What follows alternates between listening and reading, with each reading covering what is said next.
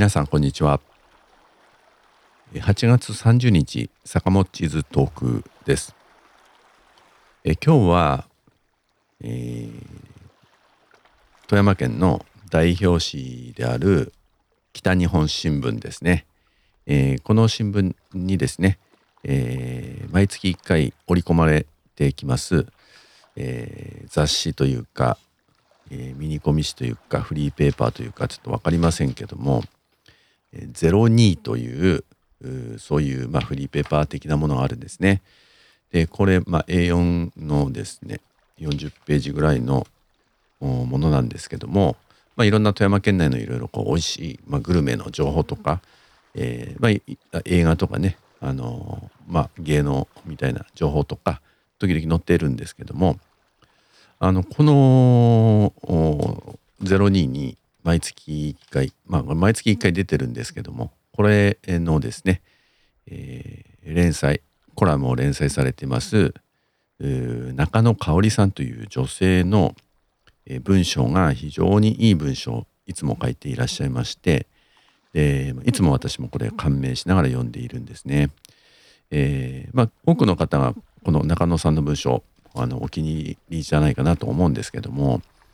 えー、このコラムの表題はラグジュアリーの羅針盤というものなんですね。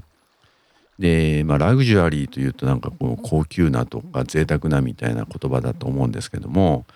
あのー、まあ、この中野さんはですね、えっと、富山市出身で服飾歯科として研究講演執筆をされていると東京大学大学院修了えー、英国ケンブリッジ大学客員研究員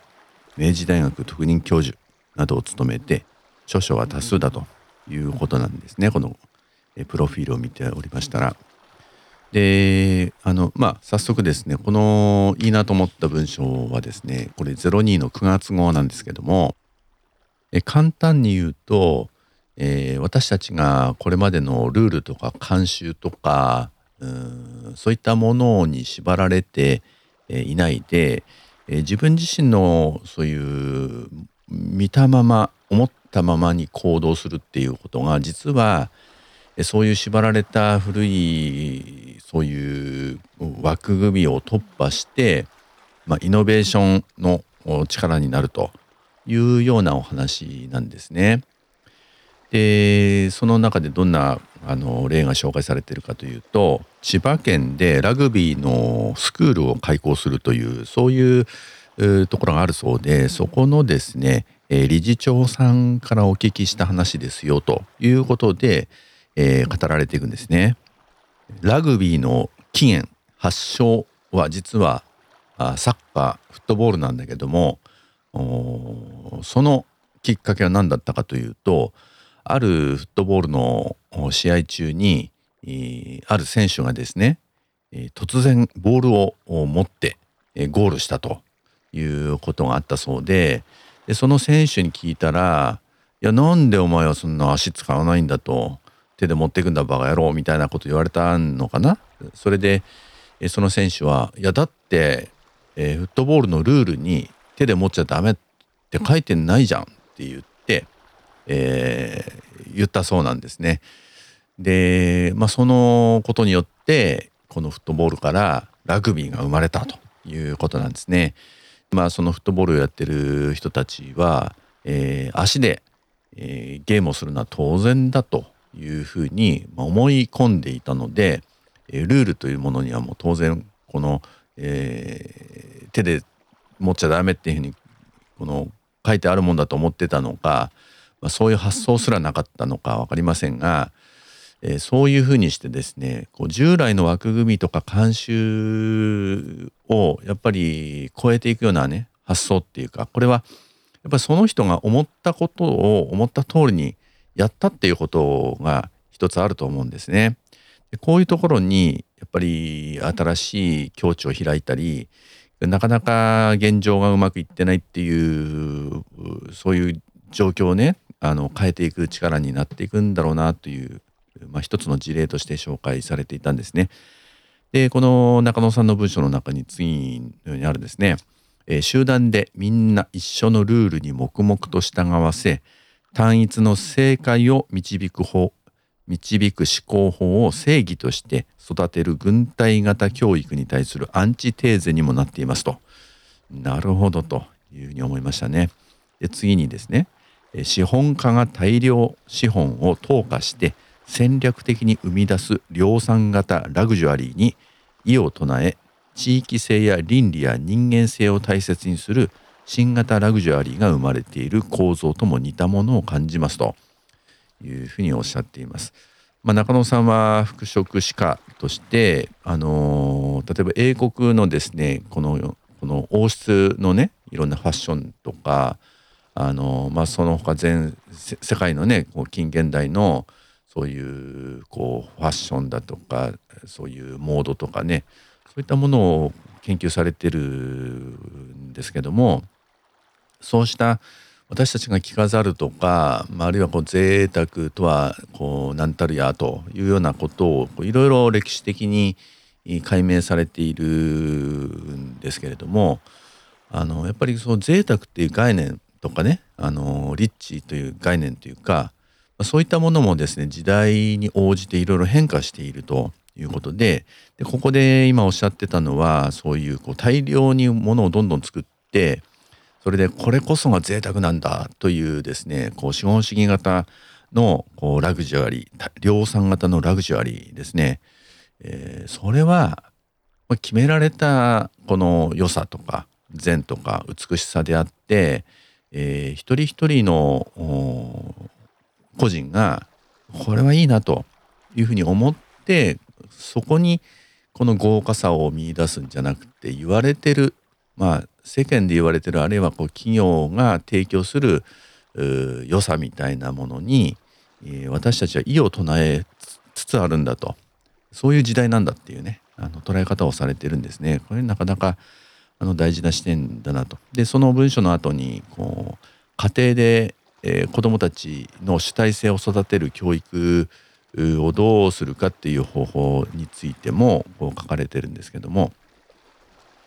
あの子供さんとね美術館に借りに行った時に、えー、一つ一つの作品を見る前に、えー、こういう作品が素晴らしいんだとかこういう作品が、あのー、こう評価されてるんだっていうふうにね、え決めつけないでまずはその子供さんが、え美術作品を見た時に、えこれはいいなと思ったものは何かっていうところを大切にするっていうことをね、あのこう強調されてるんですね。でやっぱりその子供さんがその作品を見た時になんでこれがいいと思ったかとかあそういうところをですねやっぱりこうフォーカスしてあの判断力とか自分が美しいと思うことはこうなんだとかねこう良いと思うものはあのこういうことなんだっていうそういう主体的な判断力というかあの自分がいいと思うことを選択していく力を育てていくっていうことが大事だよっていうねあの話なんですね。え、中野さん最後にですねこう自分が、えー、物を買い物に行く時にですねお店に行って、えー、自分が欲しいと思うものはこれだって決めるんじゃなくて、え店員さんにですね、え何が売れてますか？というふうに、えついつい聞いてしまうという自分がいるんだっていうねことをこう、まあ、反省的に語っておられました。まあ、このやっぱり文章からね思ったのは私たちのいろんなこう、ね、あの社会とか会社とか組織とか学校とかねあの従来のこう組織があるんですけどもそこでまあルールとして確立されているものとか常識とかですね慣習的に決められているようなものの中で、えー、そこにいかに合わせていくかっていうことだけを考えているとまあそういう、ね、会社なら会社のこうなかなか業績広がらないよっていうどうやったらこのうちの商品がねこの時代にマッチしたものに、こう発展できるかなっていろんな悩みを抱えてる、そういう会社さんにとってもやっぱり社員さんのそういう発想っていうかねもうあのうちの会社はこうあるべきだみたいなことに縛られない、えー、社員さんのアイデアをうんなんていうかなあの大切にするとか、え、あの突拍子もない発想みたいなものを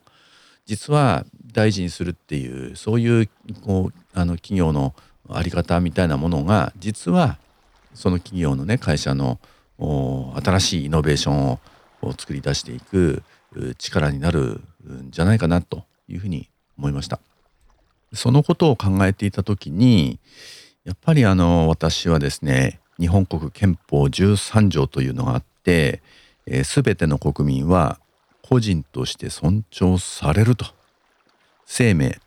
自由及び幸福追求に対する国民の権利については